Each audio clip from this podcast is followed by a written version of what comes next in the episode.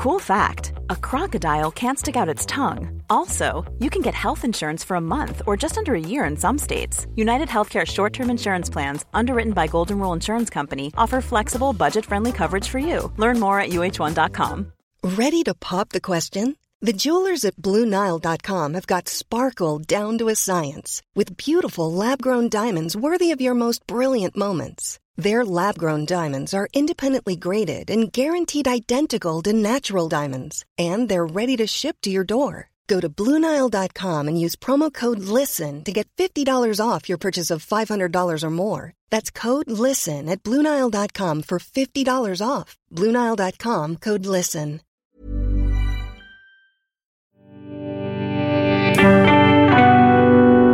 Cheese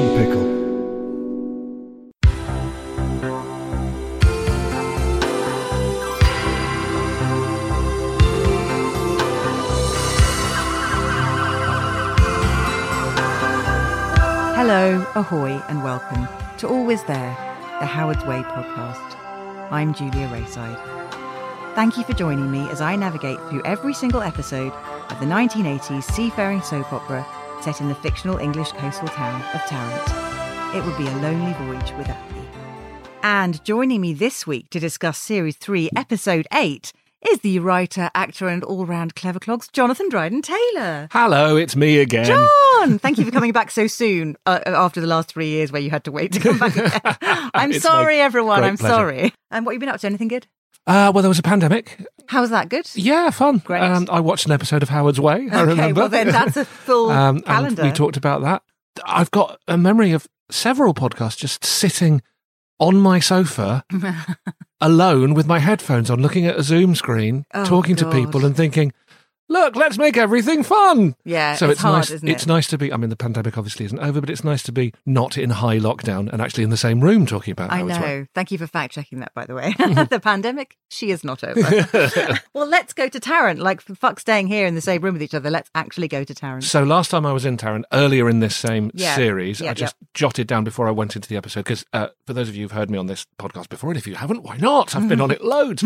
um, I do not watch any Howard's Way other than the episodes that I'm asked to it's comment on. pure. The way you come in, the way you go out, it's pure. So I, I just need to always reorient myself at the Mhm. beginning of an episode. Last time I was here, Michael Denison had turned up to act with his wife Oh. Dulcie Gray. Which obviously you were a fan of. I was very excited about. Yeah. Um, spoiler, he doesn't appear in this episode, so I was a little Oh. sad about that. Know. Ken Masters had just been getting off with his side piece in front of an adultery viewing area um, where her husband was standing. It was Yeah, like, yeah. if you want to see your wife get off with Ken Masters, please stand exactly here. He's 12 feet away on a boat.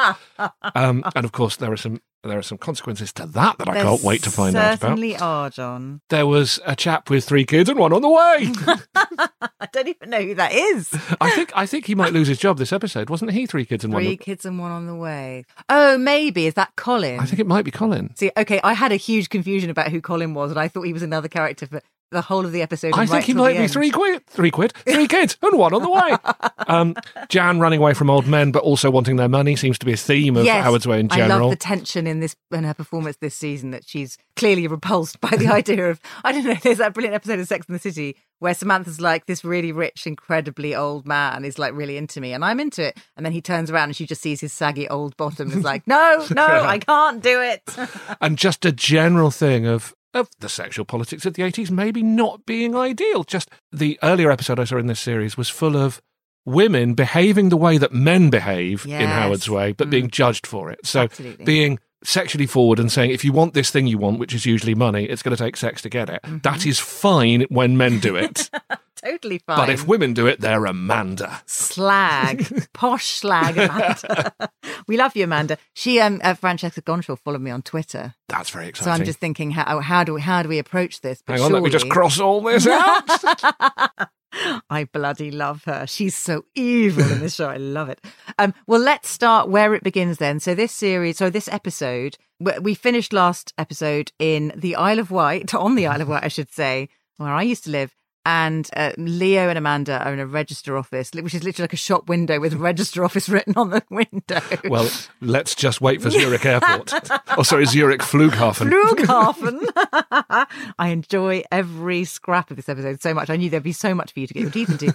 we start at the marina, and there's a man who looks like he's sort of in an aftershave advert taking long lens photographs of what turns out to be Tom on the deck of the Barracuda. And it's it's another glorious slate grey day in Tarrant.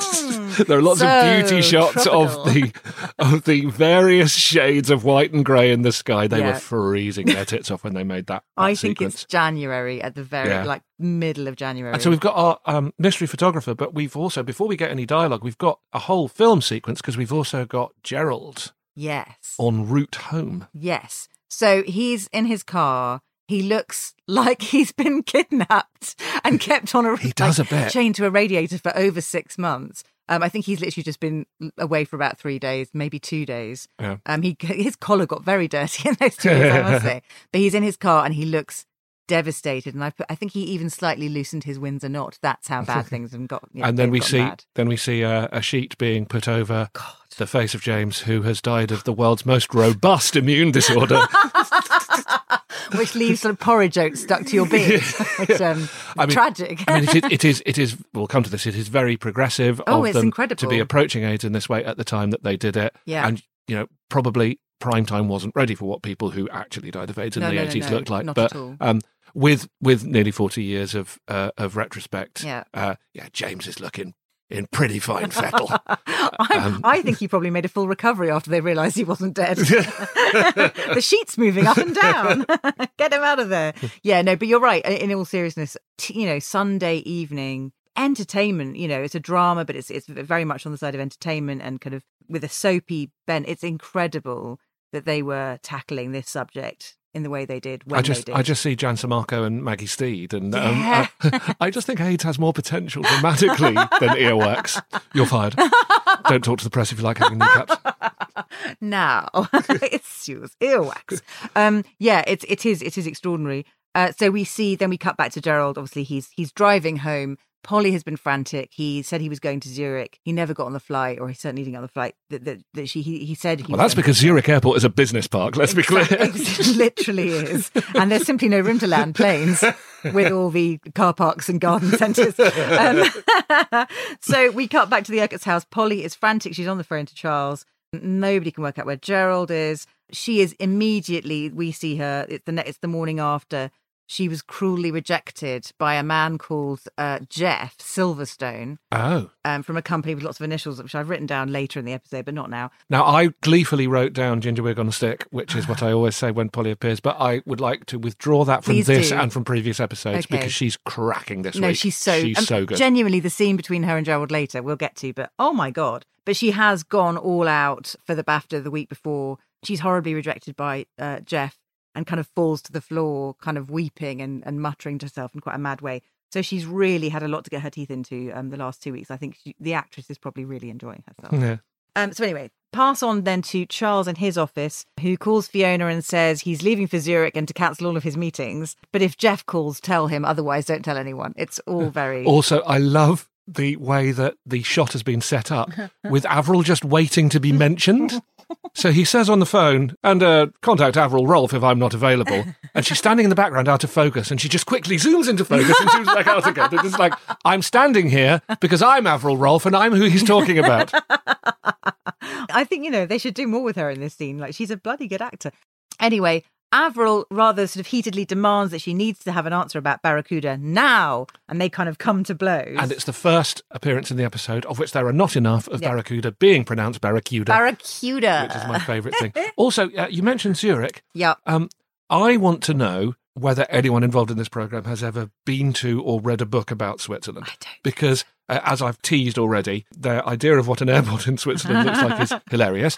Um, Is it like in a big cuckoo clock with, with all The- chocolate and that? the hotel that he's going to, the Hotel Atlantic, the Hotel Zurich, Atlantic, yeah. named for the majestic Atlantic coast of landlocked Switzerland.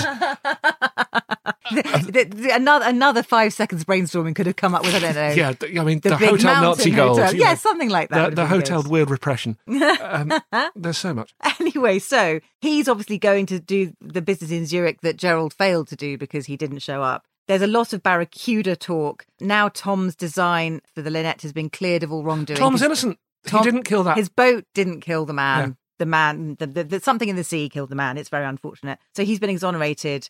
They need to get back behind Barracuda now. Avril's obviously keen for that to happen because she, the yard is responsible for the boat and she's got shares in Does that. Relton Marine have an HR department, do we think? N- uh, just Avril, I think. yeah, because the line, if you go ahead, I'll fire you, feels a little bit coercive for a working environment. just, just a little Particularly bit. after she said the 80s mantra. She has said the most 80s thing it's possible to say, Yeah. which is the market decides. She said she's going to let the market decide. And hasn't that gone well, everyone? Mm-hmm. Sitting in 2023, we let the market decide everything, and now we haven't got any food. Who needs to eat, Jon, when you've got boats or the memory of boats, certainly? Um, now we cut back to the marina where it's revealed that the mysterious snapper, I love this. So Tom's on the deck of the Barracuda. The mysterious photographer, bear in mind, approaches and says, G'day, immediately announcing his Australian name. and let's face it, it's the only way we'd be able to tell. He's Michael Hanley, a journalist who has weirdly been stalking uh, Tom and his boat, the Barracuda, around the globe. He read about it in uh, Australia, where he lives. He happened to be in New York when Lynn sa- sailed the Barracuda across the Atlantic. And he's like, I've been waiting to do a story on you for a long time. It's like, okay, that's quite stalky and creepy. But also, he's a journalist. I don't know any journalists who also take their own very professional photographs. Like literally, no, maybe I just haven't met the right kind of journalist. But um, I, yeah, like the hadn't thought of that. He's very that much a one man band, isn't he? Yes. Um, exactly. also, I don't know if it's the acting or the writing or both. Um, I don't know what's going on, but there's a really weird homoerotic subtext in this scene. yeah. And in the subsequent one. Yeah. So he, he says, I'd like to do a stir on you. Yeah. And it's like he's saying, come on, let's bone. It is, it's really weirdly, weirdly subtextual. It's well. He, first of all, he took pictures of him from a distance before he went and introduced himself, which is Yeah. again really fucking creepy. uh, he wants to crew for him, write the story, be in the race. He wants he wants to not leave Tom's side. Is, is basically what I'm getting from that. I want to smell you when you're sleeping. anyway, I'm a journalist. Genuinely, if anyone approached you like that, you would run. You'd throw yourself into the sea. um, so back to Fashion HQ now. Jan, peach silk, a white sort of panelled chemise with a white handbag over one arm. I literally wrote skirt. Jan's day drag is on point. Ah, day She- drag. She may not have a designer, but I mean, you know, she's just walking. You know, it's a normal day at work, and she is dressed like she is opening a village fete at the very least. at the very least, with some sort of like formal tea afterwards. So she explains to Kate that Anna, her designer, her errant designer, has apparently turned turned up in Hong Kong with fiance that her dad has arranged for her to marry, and basically she's been threatened with excommunication from the family if she doesn't go ahead with the arranged And marriage. she'll and give up her probably never be back. I shouldn't wonder. I, I don't think she's ever coming back, and that's and that's as certain as eggs. anyway, so Kate does what she always does, which is soothe Jan's fevered brow when she's sort of like fetching about business. Um, and then Kate doesn't do entirely what she usually does, No. which is instantly come up with a very privileged solution. Oh well, no, yes. So later in the episode with um, with Leo and Amanda, she's like, "I I seem to know of a cottage that you can probably just have," and, she- and like, yeah, you know, it's I'll seduce my ex boyfriend, the admiral, Yes. or I'll get Jack pissed and make him agree, or oh, here's a house, yeah, um, she but- she is kind of the Mary Poppins in this. in that she just there's always something in that bag for you if you need it. But she soothes her daughter, and then she kind of has plays a weird sort of mind game with her because she knows that Sir Edward is a, obviously very interested in Jan, and Jan's kind of wavering between being interested and not being interested, but definitely wanting his money. Um, and then Kate says that she, she must have made an impression on him when she met him at the races because he's asked her to go and look over some of his horses. yeah, And it's all a bit like, oh, and Jan looks at her like, oh, so you're going for him, are you? But it's all a bit sort of, yeah, mother and daughter. Jan seems a bit peed off. and that um, horses scene we get later on, we will talk about later on. Jon, don't get ahead of it. Hold your horses. Oh, if I had a drum kit here now. Also, do you want to just say the line that I, that I immediately, I thought, this is why you're doing this episode. Kate then says, we'll pull through. do you remember? I think you said that at the end of one of your first Yeah. episodes you did on this. It's Yeah. just, it's such a brilliant line. We'll pull through. She's sleeping now. She's sleeping now, Dr. Quinn, medicine woman. So we leave them ruminating and then we go back to Leisure Cruise. Where Ken is in a uh, sort of pale blue and dark, dark blue barbershop blazer Yeah. turned up at the elbow, or I think at least it's turned up at the elbow later. Is it turned Later up on, at the elbow now? yeah, uh, no, it's turned up later on because I, I made a note of what I called the Paul Robinsons Ah, because Charles had a Paul Robinson earlier on, yeah. and yeah, Ken doesn't Paul Robinson until later on. This at is moment, amazing. It's all the way down. This is like when ballerinas go up when their- their buns put in. It's like when Robinson your, watch. when your sleeves Robinson. Okay, and that's now. And then we have that. a very culturally sensitive performance of a capital F foreigner. Now I- I, thought you'd enjoy all the different accents in this episode. Well, I- I mean, there are so many. There are so many, and I'd forgotten all the references to Portugal in the last episode that Yeah. I watched. I would not have landed on Portuguese from this performance. the, the closest that I was able to get was was sort of Harry Enfield as Stavros. Was Yes. the was the nearest. Thing It was to, someone who runs a chip shop in this country that's probably been here for over forty years. Yeah, yeah. There was the foreign man is foreign is the is a very sort of 1980s I British mean, message. I doubt they had any kind of dialect coaching in the budget. So Alfred, um, what's his name now? I want to say Lopez, but that's racist. It's not, is it? It's, It's something. Um, it's something else. I've written it down later. Anyway, the Portuguese man from the Algarve. Ken has flown him over, put him up at a nice hotel. How was the hotel? Oh, it was lovely. it's just really funny how they just had to double check the hotel was lovely. So it's a really odd plot thing where this guy is basically a timeshare salesman and he's going to buy 30 speedboats to have one in each of his timeshare properties. Sure, fine, okay, no worries. Sarah arrives. Obviously, Ken and Sarah are still at loggerheads after her husband drove his speedboat into a boy in front of them both because he knew they were fucking. B U W B W O Y or B O Y. uh, uh, uh, the the second one. Second one, yeah, yeah. An actual child. Yes, yes. Drove it into a buoy. No, the one in the sea. a buoy, as the Americans weirdly call it. It's he drove it into a buoy. I think it must have been one that's like anchored to a piece of concrete. Because otherwise, how did it blow the boat up? I don't know. And- and so it's that's- just a little beach ball. So, so he saw them from Adultery Point Yeah. and immediately died. She's angry with Ken for, for that. for her vagina going towards him. That- Ken did that with magnets, and, and she's very and she's taking it out on him by being very rude to a man who could give them both a lot of money. exactly exactly. Well, that's flawless thinking. she is a shareholder, so it's in her interest that they're worth nothing as soon as possible. that he's kind of finishing off the tail end of his meeting with the Portuguese man from the Algarve. And th- yes, indeed, the flight was splendid. The hotel was amazing. Sarah's incredibly frosty, which obviously makes Ken really cross, which is setting up a rather nice little scene coming up shortly. Yeah. We leave them. Then we go back to the marina where Tom and the journalist Hanley are watching another ship, another boat to ship, Julia, another boat to go past. It's not really big enough to be a ship. Um, and they're talking about it being an ultralight and a radical design, and I believe them. And and also in this scene, Tom, I mean, he's so savvy, nothing gets past Tom. He essentially says, Journalist, you say? Well, let me tell you everything I know or have ever thought. He just spills everything, and it's like, surely this is not a good idea. The guy hasn't given you any credentials. No. He's just said, I've been following you around the world taking photos of you. Brilliant. Let me share my deepest secrets with you. But I- Sounds legit. but I think, honestly, Jon, weren't you convinced by the line, I'm a yachting reporter? Sorry, I'm a yachting reporter, Mr. Howard? And also the reference to how Thomas sailed the toughest places in the world, Yeah. the English Channel. Uh, and the Solent, Jon. Once I once was on a ferry and I saw a water spout, which frankly, you know, that means you have to have your wits about you. That's all I'm saying. And so then yeah, he- then he- then he- knows too much about Tom and the Barracuda. It's and like, gives him the really Lorraine, odd. I'm your density speech.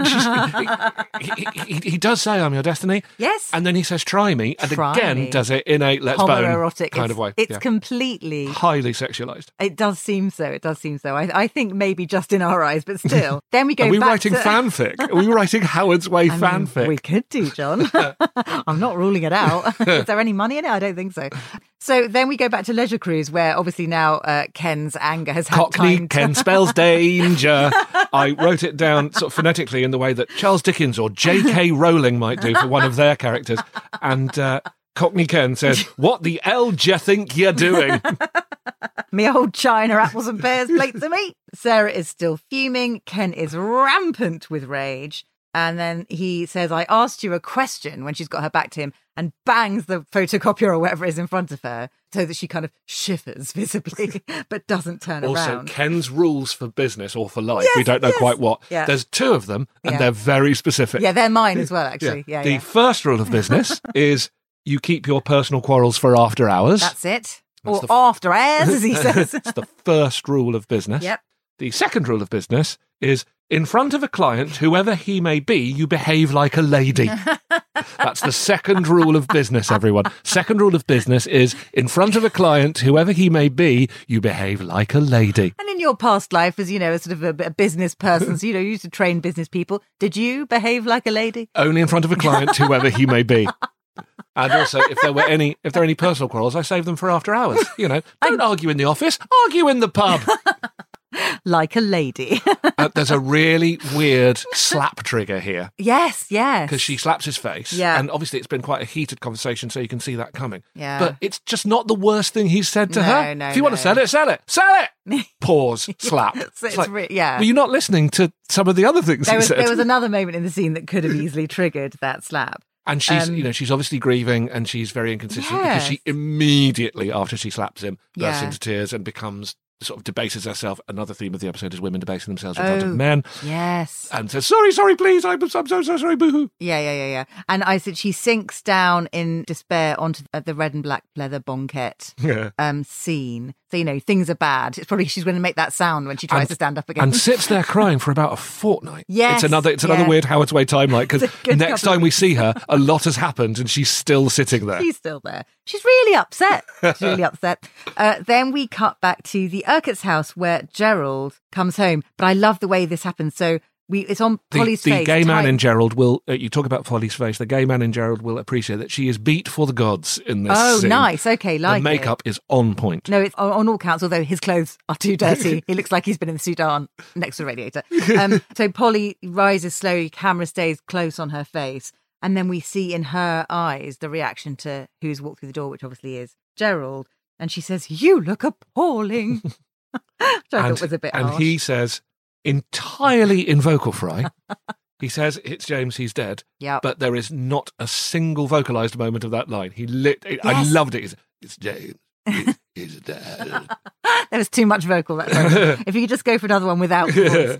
So she's obviously kind of a bit, what the fuck? A hundred thousand pounds has been taken out of their bank in cash. There's obviously, it, I like, actually really like how this, it's just implied that there's an understanding. Yeah. She knows who James is and there's no explanation needed. And there's an understanding that they don't talk about the lavenderness of their lavender marriage, No, which no. is why when he makes it explicit later on in the episode, it's really it's really quite shocking. They, Yeah. They've come to a an arrangement whereby they don't talk about the difficult stuff. Yeah, exactly. And you know, it's sort of well, on the surface it suits both of them. Obviously, just under that surface, it's terrible. Um, and she's really, really fucked up. Uh, then we cut back to oh, Avril in an office. This must be Relton Marine. So now this is where I got really confused. This is Colin, played by Peter Penry Jones, father of Oh, the no famous actor. Rupert Penry Jones. You are joking. Okay, so Avril says, "Come in, Colin." But I like how we cut from like you know Gerald's despair straight to "Come in, Colin." and also, uh, as you know, I'm a collector of weirdly inflected lines. Oh, yeah. And Howard's Way never disappoints. There's Never, always ever. at least one in every well, they haven't got time to keep doing it. Takes again. They're making it high turnover. And uh, Avril says to him, Do you think they're having second thoughts about selling? There's another brilliant one later as well. as opposed to first or third. Yeah. It's definitely second thoughts. Yeah, just Not second- not second thoughts, No, definitely second thoughts. second thoughts. Uh, so I, because it's two men in suits who look vaguely similar, but although I'm sure if you put them side by side, they wouldn't look the same. I spent most of this episode thinking that Colin was Amanda's dad, who is actually Alan and not Colin. So I completely got myself confused there. This My is also- recognition's all over the place. this is also the most roundabout sacking I've ever seen. Again, Yes. again, I question uh, the HR not formula. What's the word? Protocol? Protocol. HR. Uh, doesn't matter, Jon. It doesn't I matter. mean, it doesn't matter. Uh, of Relton Marine because she t- talks business with him Yeah. in quite a, I'm interested in hearing your opinions kind of a, let's have a bit of a back and forth Yeah. and by the way you are sacked yes, we're letting you go. what? What? You policy was the word I couldn't remember That's HR it. policy Oh, thank you, God. what drugs are you taking? so, um, so Colin is understandably fuming. We also learn that Sarah is having second thoughts about selling her shares in Ken's company to Relton Marine. And Avril is very cross, but just before she fires Colin, she's very cross about Ken constantly undercutting them and trying to steal their business. And obviously hatches the plan then to lure the man from the Algarve into her web. Um, and Colin may or may not have three kids and one on the way we can't well, remember I mean, or he, he may have a fully grown child who's an evil sex vixen, but I, I, I think we've proved now that that didn't happen. Then we go to the mermaid office, um, where a giant photocopy or printer Incredible. printout is coming out of a giant printer and it's got a giant boat design on it that's the size of like a table. Yeah. And then Jan very helpfully says to everybody, This is Tom's design for a small sporting cruiser. so we know where we are. We know what's going on. The massive printout is Tom's design for a small sporting cruiser. But guess what? What? Jan's idea. I know it was. And you know the other thing about it as well? The actual idea that she had. so she described it in detail last week. And it was like, you know how there are small boats and then there are big boats? Has anyone made a medium sized boat? Jan, you are amazing. The Goldilocks approach to So this boat is building. very much she takes all credit for this. Tom just did the drawing. Yeah, but I mean, you know, you can bet that Tom isn't in her office saying, "Oh, what about culottes? Try a peplum." You know, this is this is very much a one way thing. I love your fashion knowledge. um, you sound so professional. Uh, jacket sleeves, Ken, Oh yes, so Ken's Rolled Ken's gone up. He's Robinson. and we are. This is so exciting to me. This is the first time in any of the four episodes I've watched that we get the key four for The one key- scene. We have Jan, Ken, Jack, oh yes. and Tom. Well, I don't know. I mean, I might be wrong. I don't know that Ken's ever, without being thrown out immediately, has ever been in the yard Oh, like as a welcome visitor because Yeah. obviously there's so much history with all of those guys. It's only recently that I think there's been a kind of rapprochement and he's actually allowed in. There's another one of those moments where people don't respond to what's just been said yeah, to them. yeah, yeah, yeah. So um, Ken says, "I want you to build me a boat," mm-hmm. and Jack says, "You mean a speed machine?" and anyone would go, "No, what? Sorry, I said a, a boat. I'm talking about." Did say a I, boat, I said I, I said I want a boat. Did I say see? Did- I'm so sorry. Did Oh. I say speed machine? No, I meant boat. I definitely meant boat. This is a whole show's about boats. And then Jack says we build boats, not racing cars, because he's from Yorkshire now. But how do we get Jack on side? What's the one way you can get Jack on side for anything? Go on. Wood. Woo! Obviously, that completely changed the dynamic. Um, he was the only doubting one in this scene. By the next scene, he's trying to persuade Tom to do it, and Tom doesn't want to. So it's all arse about face. But yeah, a powerboat built in wood. Da da da. It feels like, you know, I'm thinking of the things that are fast, like aeroplanes and spaceships Yeah, and racing yeah, cars. yeah. And one thing they all have in common is that they're made- not made of wood. no, all made of I've, Wallace and Gromit spaceship made of wood. Actually, much nicer to look at. Probably not as fast, but you know, and didn't burn up on re-entry. So I think you'll be, you've been proven wrong by science there. Then we go back to the Urquharts, where this is genuinely, I thought this scene was brilliant. and there's there's some really good dialogue in it. honestly, the script writer suddenly wakes up, or maybe they did it with somebody else, but it's someone who's, I don't know, more on top of the subject. But And it doesn't start promisingly because it starts with the most hoary old visual cliche of being at the end of one's tether. Because Yeah. Gerald's doing mantelpiece leaning acting. he's, I like also made note of that. It's like Of a kind that supporting no one does. No, Nobody Especially does. Their mantelpiece is really high up. Yeah, it's not like the one I'm looking at behind you, which is about sort of, you know, I don't know, middle sort of trunk height. yeah, he's really having to reach. He's right on up there. It doesn't look comfy at all. Um, and this is where I wrote she's really good in this episode because she, she's good. she He's really brilliant, I think, as well. I think the understatedness of the two of them in this scene, the direction's good. It's just, it's a really great piece of drama. And obviously, so Gerald says, you know, I had to see him.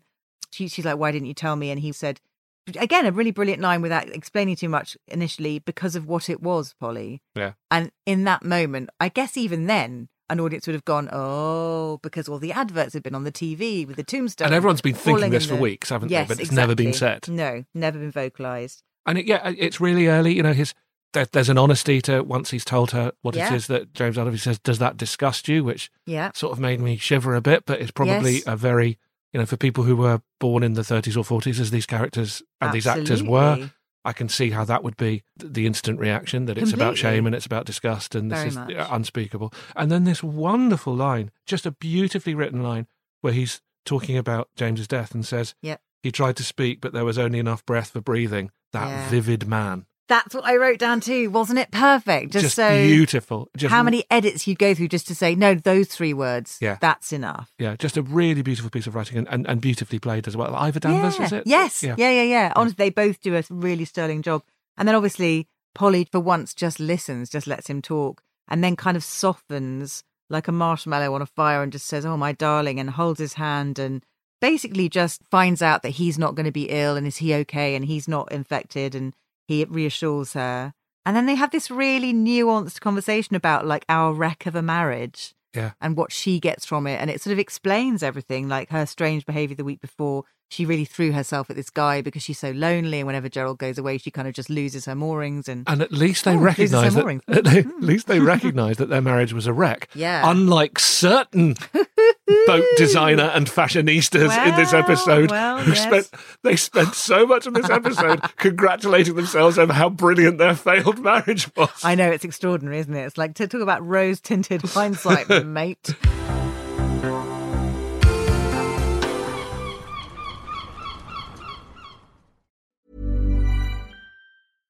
Hey, I'm Ryan Reynolds. At Mint Mobile, we like to do the opposite of what Big Wireless does. They charge you a lot, we charge you a little. So naturally, when they announced they'd be raising their prices due to inflation, we decided to deflate our prices due to not hating you.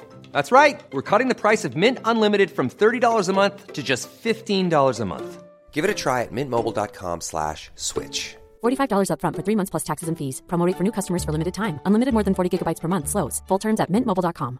Hiring for your small business? If you're not looking for professionals on LinkedIn, you're looking in the wrong place. That's like looking for your car keys in a fish tank. LinkedIn helps you hire professionals you can't find anywhere else, even those who aren't actively searching for a new job but might be open to the perfect role. In a given month, over 70% of LinkedIn users don't even visit other leading job sites. So start looking in the right place. With LinkedIn, you can hire professionals like a professional. Post your free job on linkedin.com/people slash people today.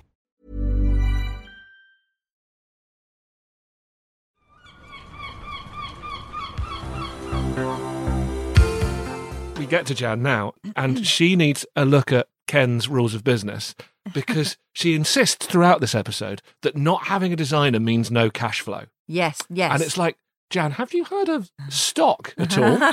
Because you can still sell the stock. And also, just because Anna's in Hong Kong, Yeah. that doesn't mean that her designs have disapparated. No, no, you can Still, you exactly. can still make clothes to her yeah, designs. the ones that she already did, you can just make more make those. more of those? because Yeah. you've got them. But she says, "Oh, I'm running low on stock." It's like, what? What does that tell you? Mm. Yeah, well, I have to buy them from somewhere else, or I'm gonna guess. Yes. So, um, we join her at the Mermaid Yard where she's yelling at Tom. I've lost my designer, Tom. He's sitting. She's pacing. And now Jan and Jack, uh, there's just a general argument where they like they're passing a hot potato between them in this scene. Jan, Jack, and Tom. and, and, They're and- trying to persuade Tom that Ken's boat design is a good idea. And he just says, I don't trust that man. And also the brass neck of Tom Howard, mm. who at one point says to his successful businesswoman wife, Yeah. I don't need business lessons from you. I know. Admittedly, she doesn't know what stock is. But Actually, he's I mean, making a good Tom, ha- Tom does need business lessons from Jan. Yes, and he's just accepted a large amount of money from her. That's why she's there in the first Yeah. place. She's bought a stake in the yard because they were about to go under Yeah, again. And his boats kill people, even if it's not his fault. I mean, Tom needs business advice from me. There's insults involving the Mary Rose and plastic tubs. Yeah. Tom is like, all of your boats are old and made of wood and under the sea. And he's like, And- all of yours look like shit and are made of plastic. And there's another one of those moments where the characters behave very much like people who have been written rather than Yeah. like people. Yeah, yeah, yeah. Because Tom kind of has a moment of, oh God, now Avril's your daughter, isn't she? Um, I probably shouldn't have just said all that about your actual flesh and blood daughter. Well, Oops. one more edit, and you could just bury that under some dialogue, couldn't you? Anyway, so they, they're all taking it in turns to like, oh, And how could things get any worse? No, how could there's a big old argument? What was going to make the argument worse? What could possibly make this worse? Here he is, boys. Here Yeah. he is, world. Here's Leo. It's lovely, a gullible, guileless, grinning Leo with his new bride Amanda, and they announce their marriage, and everyone just sort of goes, "Huh?" What? Now I I have to I have to do my disclaimer. I'm team actor. I'm always Yes. uh, I'm always on the side of the I know. There is nothing wrong with the performance. Even if they've murdered someone. there is nothing wrong with the performance given no. uh, by Mr. Highmore. Yeah. He, he does a great job. It's Yeah. just that in the four episodes that I've watched, nobody has bothered to give him anything interesting to do or say at any point. So when I hold forth about Leo, Yeah. as I often do, yeah. uh, I'm not blaming the actor. No. It's just the dullest character ever committed to paper. Give him something. get- You know, I mean, he think he's got some angry stuff coming up, which is good because I, I don't want to spoil anything. This marriage probably not plain sailing. Do you mean Um, it's not going to be as spectacularly successful as his parents was? Can you believe it? I mean, I, I, I saw Leo and Amanda's first date in the last episode I watched, ah, and he was amazing. he was very much sort of yeah. There was, there was this one girl, but she didn't love me, and she went away anyway. Yeah. And I'm being quite incelly, and she was saying, "Do you want me to um give you all my family's money?" Yeah, Uh, and he was like, "Yeah, all right then." she knows the way to a man's heart. anyway, so then we got to Jet landing on tarmac. Zurich Flughafen. And I cannot express to you how much there is a car park and a picnic table outside a kind of trading estate. And they've thought, yeah, that's probably probably looks like an airport. Oh, and they rolled out a plastic sign that said Flughafen. They did roll out a plastic sign that said that probably Flughafen. cost them quite a lot to get made at like Snappy Snaps. Yeah, but I mean, I have sat at that picnic table eating a sandwich after a temping interview. That is not an airport by anyone's definition. anyway, Charles gets into the back of a chauffeured car and opens a German looking document. And then we cut to Jedward. Then we cut to Jed. I love it. Jedward. Why didn't I think of that before? You're a genius.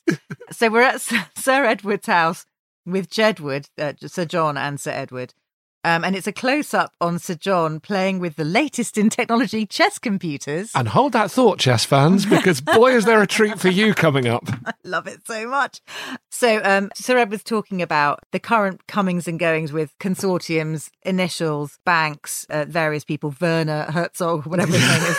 Um, and he says something about it being just the kind of business dealings he doesn't like vague and indeterminate. Doesn't like vague or indeterminate. And then he says AFTC remain uncommitted, but not forever.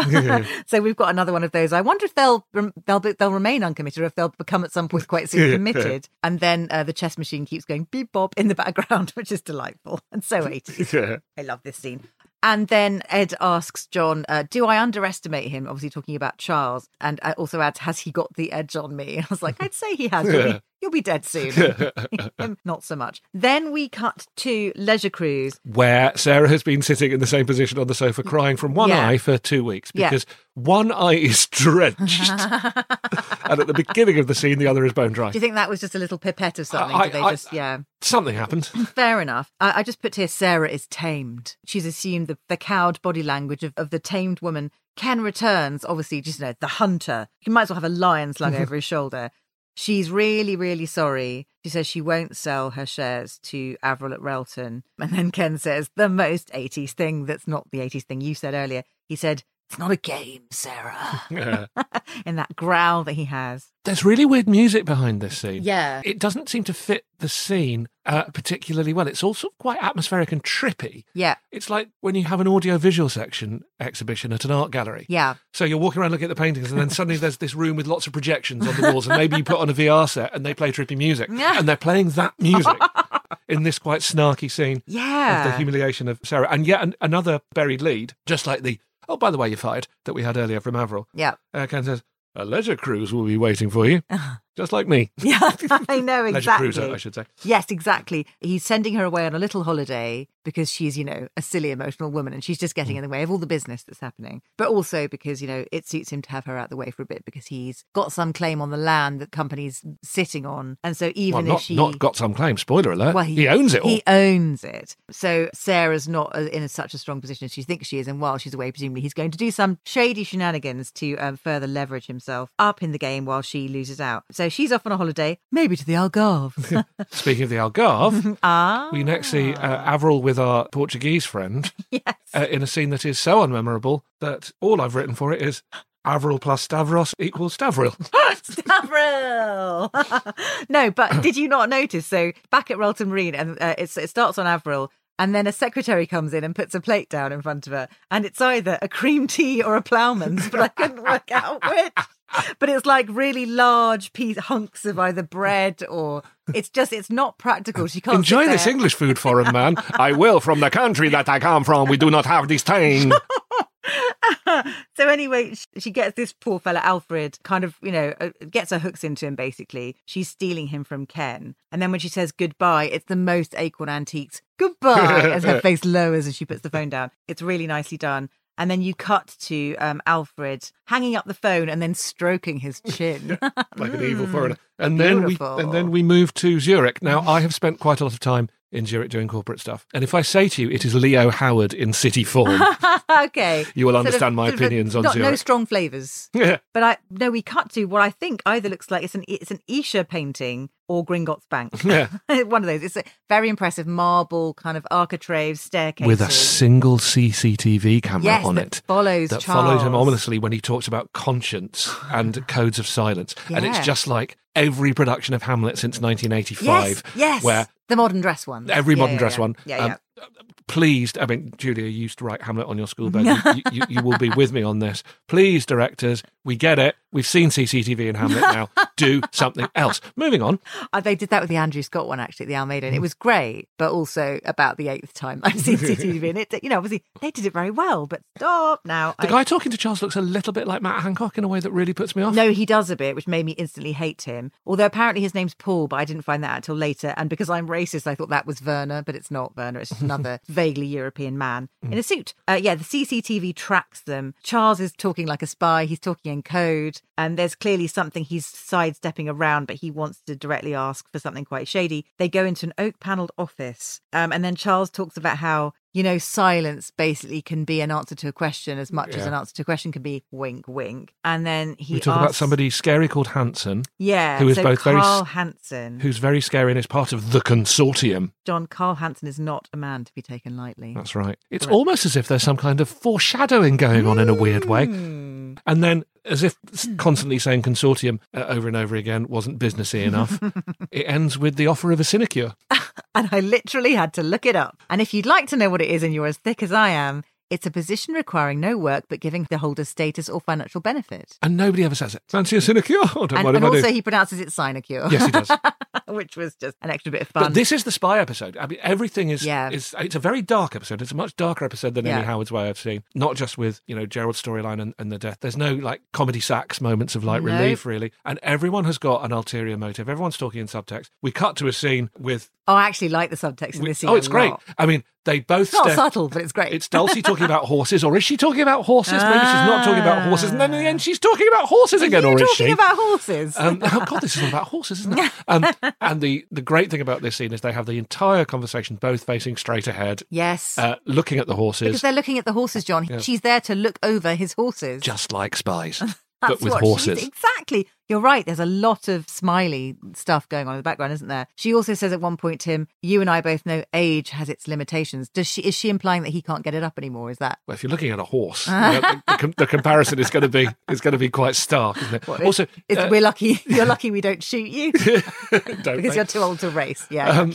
and exactly. uh, also, Dulcie Gray, and I'm going to blow your mind now. Oh. Uh, Dulcie Gray is making is wearing a hat Uh huh. that made me think how wonderful she would have been as Miss Marple. Oh God, don't! She'd have been absolutely stinking perfect. Yeah. Oh, I mean, Joan Hickson God. was perfect too. Oh no, Um, she but- was, and it's an unfortunate thing that they probably, I guess, they would have overlapped in terms of contemporaries, I guess. Mm. But yeah, that would have been an absolute joy. Mine like a razor blade, but you know, really good at knitting and baking Yeah. buns. Yeah. So we leave them there talking or not talking about. Now this is weird. Has a scene been cut here? Because we go from Oh. Kate to Kate, and yes, that's right. It's a bad edit. You go from the front of her head to the back of her head Yeah. a totally different location. yeah, I think there's Not a scene. normally there's done, probably a very boring Zurich scene, I bet. um, talking about consortiums and sinecures. yeah. That they thought, God, this is too boring, even for this episode. Exactly. And- I'm, and I'm not sorry we Kate. lost it. Yes, it's, it was a, it was a bit clumsy going from Kate to Kate. Uh, she's watching a quiz show. There's laughter. I couldn't work out which one it was. There, I'm assuming it's a real one because they wouldn't actually have staged a quiz show for the three seconds it's on the screen. So anyway, yes, she's sitting watching TV. Jan is getting ready for something, and it turns out it's a kind of post-wedding celebration for Leo and Amanda. And Jan says to Kate, "Don't invite Jack to the party." And I think they actually decide he. And late is it now or later? They decide he might be a good distraction from all the rowing families, at this from the point- Montagues and the Capulets and all that at, shit at- going on. at this point, they just say that Jack's very fond of Leo, which of course doesn't surprise me because he likes wooden things.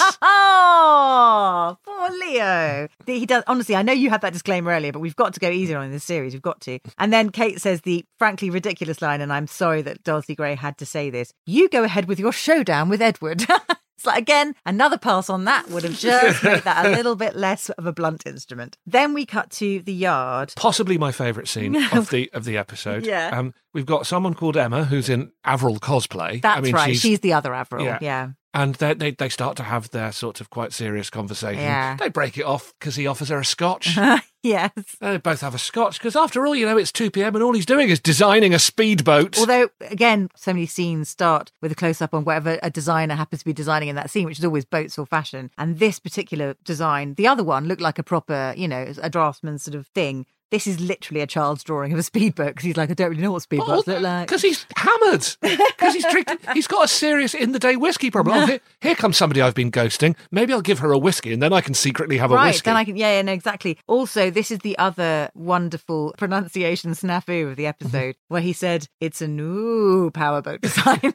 and the new goes on for far too long and it's pronounced new. And uh, you know, this woman who he's been ignoring. they keep looking at each other as he goes to get the scotch from Yeah, well, the there's definitely, cabinet. but there's less tension than he had with the Aussie snapper. Let's oh, be let's yes, be clear. no, they, they were definitely on for it, like below decks Um, immediately. but they, they somehow end up talking about Leo's marriage. Yeah. And he very complacently says, Jan and I were younger than them. Yes, Tom, and what happened? Can I do I have to remind you again? He's not putting two and two together, is he? And then he basically says, uh, I ghosted you because I didn't really want to talk to you much. Anyway, here you are, I've missed you. Should we have a snog? Yeah, exactly. She basically forces his hand, or his lips at least. um, he says he's entered the Barracuda for the Wolf Rock, which I'm assuming is a race. It sounds like a Um, wine. It does, doesn't it? Sort of a South African wine, yeah. Emma drops heavy hints that, you know, she thought he might have phoned her by now, feels a bit foolish, makes to leave, and then he stops her and kisses her.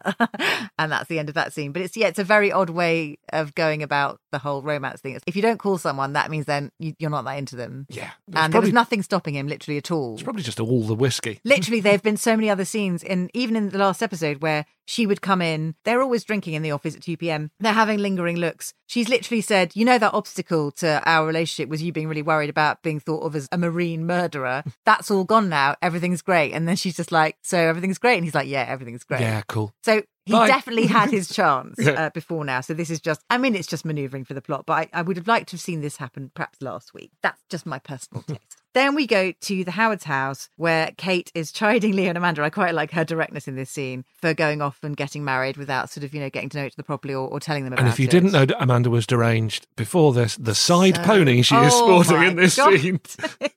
how does she stand up right? I don't, I don't know why. How is she not leading to one side? listing. Uh, and then Kate says, in true Kate fashion, Well, you're very pretty, which I loved. And by the way, I've got a house if you need one. yes, I might know, a little cottage.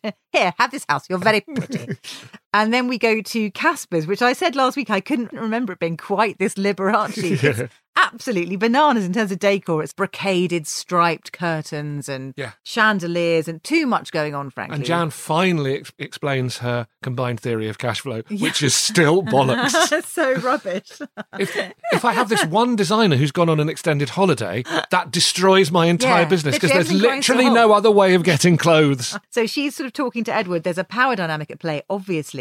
He's into her sex wise, she's into him just financially. And Julia, Um, complete this sentence, okay, right? I want you to complete this Yeah, sentence for yeah. me. A design house without a designer is like Is it like um, butter without bread? yes. Maybe the 400th guess you'd make if you had. There's something really wrong with this image. It's awful. I can't No. believe the person who wrote this scene also wrote Yeah. the I've the, the Crazy. scene earlier. It It's reminded me of uh, one of our. I'm just going to talk about mine and Julia's uh, personal life away from the podcast, where we're John, actually literally don't. friends.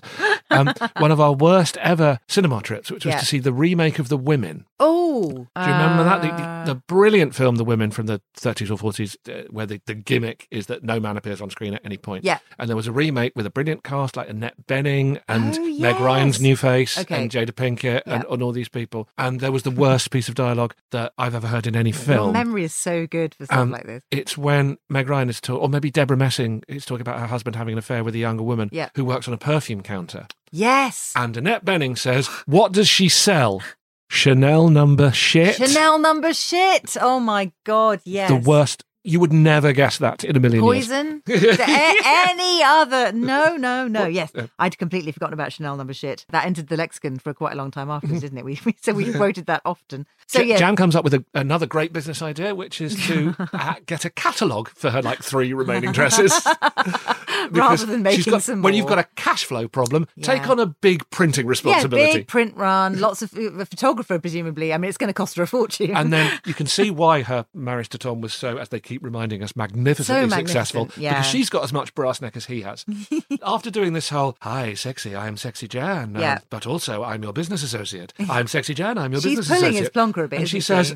I didn't think I was talking to a business associate. No, I mean, this conversation has definitely been about business. Yeah. She started by talking about cash flow. You do not pull the old switcheroo like that, Jan and in the Harvey. previous breath, she's basically said, you know, she appreciates him talking to her not as a lover, but as a, an equal in business. It's like, so which is it do you want? Why have you just directly contradicted yourself? Well, the What ladies, eh? Oh? God then, bless 'em. And then she says something like, don't patronize me. And he says, I'd never do that, darling. it's lovely. He tells her she's giving too much away. She's being too emotional. He's basically playing with her. He's enjoying toying with her. He's clearly a bit of an asshole. But that even then, like, Jan's radar for assholes still not very, um, not very good, not twitching at all. Then we cut to Barracuda at sea. So you've got some sailing. You've got AIDS bit business. I- a bit I- of nostril flowing and flirting, and some I- sailing. I, didn't write down Barracuda at sea. I missed it. Okay, I, I well, went straight Barracuda to at sea. straight- went, went straight to Ken Masters in Primrose. I mean, before we get there, I mean, my God, the outfits. Um, Alvarez, that was his name. God, That's the right. Portuguese guy. Anyway, so no, just before that, so A Barracuda. Spanish name. See, you know these things. See, I'm I'm Joe Public. I don't notice, but you never off duty on the Barracuda. Leo, Tom, Emma, the journalist who wants to bum Tom below decks. And I think Amanda, although you only see her in a long shot, they've all taken the Barracuda out because they're obviously planning to do this race The Jacobs Creek. the, the Wolf Rock, the Jacobs Creek race. Thank you. Yes. And then we cut back to Leisure Cruise where Sir John is waiting for Ken to get off the phone. So yes, is he wearing primrose now? He's wearing a primrose shirt, and it, it, it mm. takes a you know it takes a lot of man to pull off primrose. He looks good in yellow. I will say that. He looks bloody good in yellow. It turns out Alvarez has had to fly back to Portugal without signing a contract with Ken, which obviously it should ring alarm bells, but Ken isn't unduly worried. And then and he just this is where he just drops the bombshell that oh yeah I own all the land. I, I- Yes. I, don't know if that don't know if that affects things, but I do own all the land. Exactly, and he and he mentions that Sarah's gone off on a little holiday, or she will shortly. She still hasn't gone, it turns out. Mm. Back at the marina, a furious Colin. I put it's not Colin, Hmm. It's not it's, Colin, Alan. it's Alan. And I, I even wrote underneath, smug fuck that I am. Oh, Chekhov's revolver. You don't put an angry Colin in an earlier scene and then not deploy him in a later one. Um, No, I'm an is- absolute pranet. This is Alan. This is Amanda's This is Amanda's furious dad, father. who Tom completely alpha males by treating him like a sketch character. Yeah. because he doesn't let him finish. a No, he literally does. It's so passive it's like, aggressive. it's like the feed person in a in a sketch who only says, "But I thought you were." The- yes, yes. Hang on, this is totally unreasonable. and Tom just bulldozes and bulldozes. Why are you doing things that are comic? he Um, kind of, yeah, he throws his arm around him and Yeah. just doesn't let him speak. and then we get the Howard's Way mission statement in terms of instructions to Jack because they're worried that there's going to be some kind of rumble Yeah. between the Parkers and the Howards. Yeah. And Jack is instructed to bore the opposition silly by droning on about boats. And I thought, you are brave, ladies and gentlemen of Howard's Way. You are brave to put that sentence in so baldly. Also, we have to talk about how this scene starts with the two of them peering at a tin can with indeterminate contents in the middle of his table. And they're just staring at it. And she's like, you know, what's it doing? And he's like, it's a self heating can. Clearly, some sort of sailing gizmo that feeds you in an Which they, emergency they, on your they boat. mention later, but Yeah. in a really half hearted way. Maybe that's to do with the cutscene. Maybe There's, there's something about the self heating Maybe there's that- a scene in the Jolly Sailor where some guy is trying to hawk him Yeah. these things to sell on to his customers. Then, very excitingly, um, Orson Welles arrives.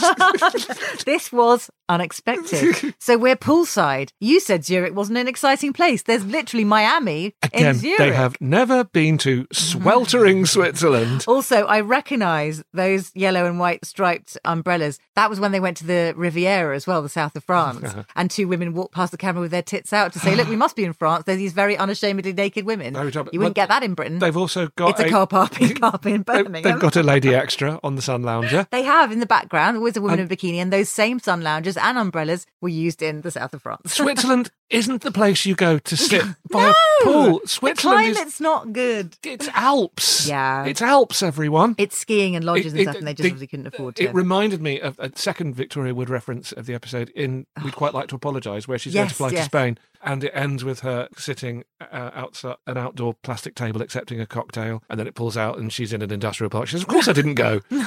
Um, yes, it's very it was, it was that. very that. So Charles wants Werner removed from his post because Werner's not a company man; he's his dad's man, and he wants him replaced with his own guy, the banker Paul from Zurich, from Gringotts earlier. Char- Charles's drink is just ice. they never have ice in any other scenes. In this No. scene, just ice.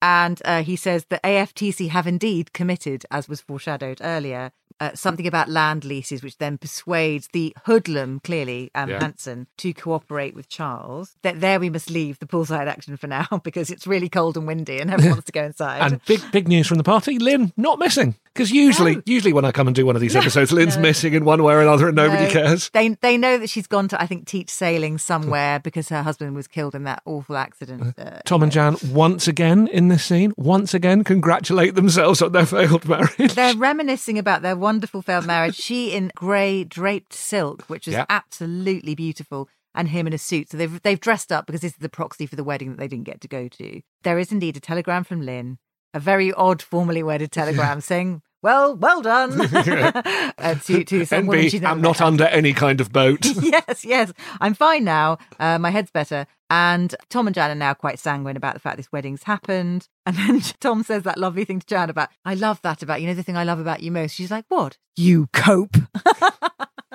Amazing, What isn't a it? lovely thing. It's like you'll put up with amazing. literally anything until one day, you know, when you won't. But equally, you know, the one thing you love most about your wife is that she copes. The worst thing you can find to say about your son's new, clearly deranged, Clearly deranged. wife is she's forward. Heaven forbid. Oh my God, that's somebody be sexually forward in be. Tarrant. The doorbell goes. Clearly, the party's about to start. They clink G and T's as if to say, "Oh, With no ice in them, marriages are 'cause great, Charles got it all. Exactly. The budget could only stretch to one glass, and it was all in his. Then back to Sir Edward. Chess fans, here's your moment. They have shrunk and are now sat on the chessboard. It's just the most random sort of visual joke. it's like just because you have the props doesn't mean you have to use. For- For those of you who haven't seen the episode, they are now the same two people that we saw with the electric chess game are now with one of those sort of giant human-sized like chessboards. outside on a patio. Yeah, it's um, completely demented. no reference made to it. Just somebody having a bit of a joke. Yeah. And thinking, oh, we've got this, we've got this massive chessboard. Why not? Let's chuck it in. It's absolutely hysterical. Sir John picks up his horse and kind of threatens Charles's pieces with it. Um, no, sorry, Sir Edward's pieces even. It transpires that Grunwald has indeed been sacked and replaced by Paul Voss, the banker from Gringotts, um, who is obviously Charles's man. And then I can't remember which one of them says it, but they say, it's all such a game. Clearly, you know, the battle between Sir Edward and Charles is ongoing. Back at the party, Yes. uh, where every, all the men are dressed for a funeral. I've They noticed. are, everyone's in black. It's so miserable. Uh, Jack is on brief and being boring about boats. Really boring. And in Um, fact, being boring about heated cans of food, actually. He's banging on about those still. And um, Amanda's mother. Now let's let's have a little stop here. First of all, I know her. I've met her. Um, that is the actor is Auriol Smith, who oh, that's Auriol Smith. yeah, I've heard who of her. yeah, she's Mrs. Sam Walters. So she and Sam founded the Orange Tree Theatre in Richmond together and oh, ran I it for love years. it when these little references come up. It's so nice. A very nice woman, and she's playing Dorothy Parker. She is. Oh my god. And it's such a choice to make your relatively minor character Yeah. Dorothy Parker and It- then I mean, not a- not give her anything. It's like saying Nothing witty at all. Yeah, it's like um, what should we call the quantity surveyor? Um, I, d- I don't know, Oscar Wilde. It's uh, you've got a character called Dorothy Why Parker. did we spot this last week? Because I did. I do remember commenting that they were in the last week's episode when they first meet her. She was sitting around a very small round table. I think they knew what they were she, doing. she delivers the Algonquin-worthy zinger here that if you cook two smaller turkeys for Christmas, you don't have to get up early in the morning. Yes, that's Thanks, a good thanks, tip. Dorothy. Talking turkey. Um, Try I- that I- one on Peter Benchley. I, I made a note. The way the camera moves around this room, it's very Robert Altman. Yeah. very, very Robert And uh, then Jan gives Leo a check from Ken for a thousand pounds. Yeah, it's very. Apparently is, that's that's a lot in 1980s. it's fucking money. loads of money, and basically Ken's paying him to tool around in speedboats for no obvious end. I think he's going to race them. So he wants Leo, who's got no experience as a racer, to race the speedboats. Once again, our brave eco warrior Leo has money thrown at him from another source, And he's fine and, with and it. spends not a penny on uh, Yeah. saving the world with it. yes, not at all. The highest almost like status, he's forgotten. highest status in the room, of course, is Kate. Yeah. And how do we know? Because it is the 1980s, and she is wearing Ah. Mrs. Thatcher, Princess Diana Blue. Oh, She's yes, wearing that yes. exact jade, and that is because she is the silverback of this particular party. She very much is. And she suggested toast, then asked Alan, who is not Colin, to make the toast. Basically, because I suppose it's a really good way of saying, come on, you're the one that needs to say this is fine because we understand. And he says, I don't approve, which is, you know, we get it. And then Leo and Amanda have the world's most awkward uh, kiss, which I absolutely loved. So they kiss over her shoulder. They're both facing forwards. He's standing behind her. They kiss over her shoulder while he seems to be looking either at his gran or her dad, which, which I thought was very funny. Brilliant. Then we cut to Leisure Cruise again. Which is modern because there's a trim phone. I, I, I only noticed modern. that on this episode. Uh, it's all ring around phones everywhere except uh, uh, Leisure Cruise. Absolutely. Ken and Sarah are now talking again. There's been no call from Alvarez. And then he says to her basically, You go away. You can trust me. There's nothing I haven't told you. Uh, and then the phone does ring. It's Alvarez dumping Ken for Relton. Despite the primrose shirt. And then have you noted down the line or shall I show it to you and then you perform it? Had by a Portuguese sardine. like, what the fuck? and then the only moment of comedy in this whole episode Yes. where Sarah comes in, wah, wah, here's his hotel bill. Wah, this wah, wah. and then he says, damn, damn, damn. Obviously not thinking it's worth the full Tom, damn, damn. Because, you know, there's different dams and you have to pick the right one. Then we cut to, I love it when we go to Avril's house. She's either playing classical piano or like reveneering a tabletop I have- I have or written- painting a I have masterpiece. literally written down, I'm just doing some planing with La Traviata on. Because she's, She's listening. so high class. She's listening to the prelude to La Traviata, which Oh, also puts spotted. an egg timer on the scene. Because when they Oh. were droning on about that horrible painting that he's bought for her, So. I was thinking, it's nearly the end of the prelude. Ooh. It's nearly the end of this All that music. adds an extra tension for yeah. you. And, uh, and yeah, lo and behold, it ends when the music does. That's amazing. So Charles startles her with a painting, a horrible painting, to go with the horrible one she's already got. and he's like, What are you doing? And she's like, Oh, you don't want to know. And he's like, No, I'm really interested. And she says, I'm replacing the veneer on this table. And then she goes into quite some detail about how you do that with an iron. But amazing, amazing, amazing. uh, this goes back to the first episode Yeah. I ever Oh. uh, commented on, and it's what Howard's Way thinks is sexy chat. And if you remember, in the first episode I ever commented on, Jan seduces Ken by talking about how many Arab girls there were at her school. yes, I remember that. Um, and in, in and this exchange, Yeah. Mm-hmm. a hot iron on wood, not too hot or it'll burn. That's fascinating. he does say that. For values of That's fascinating equal to, fascinating. and this is two people being about to do it. No, it's nuts. She loves the painting and she kind of reacts to it in a very positive Also, we get way. we get a new business rule before the painting. Oh, we do. He We're not says, talking about new business. rule. We don't discuss business tonight. That's a very short rule. I was going to say, like, what, In terms of what yeah, time? there's no point writing it in the rule book because tomorrow it's like, uh, can we talk about business? Yeah, I'll just cross that out. Uh, only argue after hours and behave like a lady. Yes. They're the only ones that matter. Yes, and he says he missed her, which for Charles is quite a big thing because he doesn't really hand out those nice, affectionate things very much. So that all looks rosy. I think they're snogging or they're certainly going off to bed now. So we're back at the Urquhart's house. Gerald hangs up the phone and he says to his wife, I've been summoned, Polly. And she's full of dread because he went AWOL, didn't go to Zurich. Charles may cut ties with him. And then they start to talk about their marriage again. And she says, Do you think we could try again? What is their version of trying again? It doesn't involve penetrative sex, does it? Well, no, because that there would be no again. Well, No, that no. Gerald's been very clear about Yeah, that. very much so. Um, I think it means can we just lie about everything? yes, can like we just used can to? we reset? But she even offers him, "I'll go to work," which is extraordinary because that's very much not Polly's thing. Gerald's been through a lot, and Yeah. poor old Gerald. But there's something really creepy about the way he says, "If you'd offered me this this morning, I would have said never I- in a million years." I know, it's like- but actually, now that you're at complete rock bottom and Yeah. debasing yourself in front of me in every single way, go for it. Sounds Yeah, fun. You're right. There is a bit of a theme emerging. I wonder if the obvious man who wrote this episode, I must, I should have made a note of his name, was having some, I don't know, trouble with his wife around this time. Do, you, do you know what? Uh, you have nothing except me. Yeah, cool. Oh, yeah, that's not, when you think of it that way, that's not Naz at all. Then we go back to the Howards. The party continues to rage. Uh, Jan doesn't want to share Ken, does she? No, doesn't not want to share at him with the all. fam. No, no, no. So Tom and Jack are talking about family, and they come on the subject of Avril. Obviously, Tom has had a relationship with Avril. It's gone sour. She's now gone back to Charles. Jack tells Tom that Avril hired an investigator around the time of the accident. I can't work out if that's a bad thing or a good thing. No. Was she helping or was she not helping? I, think don't it know. becomes clear also. They're, they're just very open in front of each other about who likes who and who doesn't. Yes, like, now, Avril likes me, but I don't like you. Subtext And- has gone again. Yeah. It's gone. It's gone. They did it all in that scene about the AIDS. They can't. They haven't got any more now. And then with the big cliffhanger at the end of the episode, Bing bong. I was confused Were you? because the glass door in the wood, I thought Jan was opening her bathroom cabinet. Yes, so did I. It's like I was expecting the front door, and I thought that doesn't. So, so like... when Anna was inside, it's like she didn't go to Hong Kong. She's been hiding in the bathroom. But it's Anna, everybody. Uh, the designer is back. The cash flow problems are But solved. you said she wasn't coming back, Jon. Yes, but I was doing some foreshadowing like they do in Howard's Way. And also, one last little patriarchal message already in the credits. Yeah. The character is listed as Amanda Howard because she's a Oh, Howard now. Well, she's married. I mean, Yeah. you, you know, it's a, someone would have gone straight to points of view, and Terry Wogan would have to gently roll his eyes and say, "Come with you, eagle-eyed." I mean, I can't do a Wogan impression. I wish I could. Um, yeah, no, that, that was obviously the correct thing. Good episode. You enjoyed it. yeah, you like I, like I say, a, a darker one than I'm was than I'm used to, and I'm very glad Hmm. that there was less implied sex than there usually is because that always curls my toes a bit. Yeah. all we had really was hot iron on veneers. Come over here.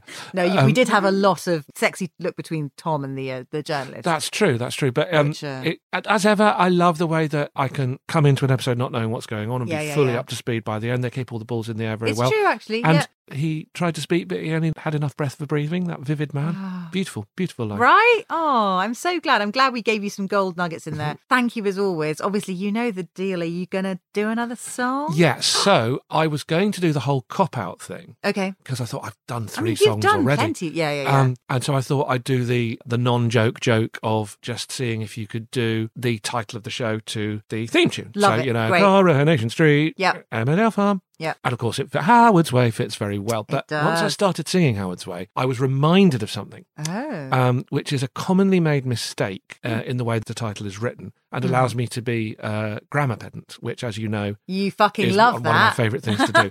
so it is a piece of grammar pedantry that I'd like to sing for you. And Jon, before you do, can I please thank you for being always there. Barracuda.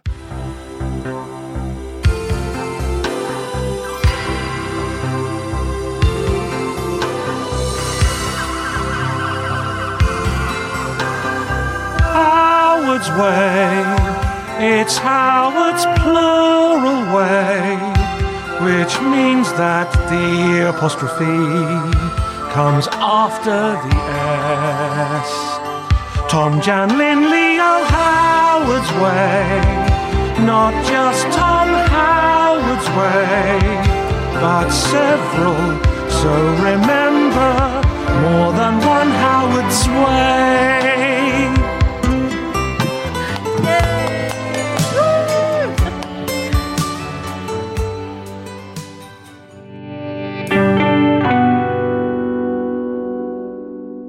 Barracuda. Planning for your next trip? Elevate your travel style with Quince. Quince has all the jet setting essentials you'll want for your next getaway, like European linen, premium luggage options, buttery soft Italian leather bags, and so much more. And is all priced at 50 to 80% less than similar brands. Plus, Quince only works with factories that use safe and ethical manufacturing practices. Pack your bags with high-quality essentials you'll be wearing for vacations to come with Quince. Go to quince.com slash pack for free shipping and 365-day returns.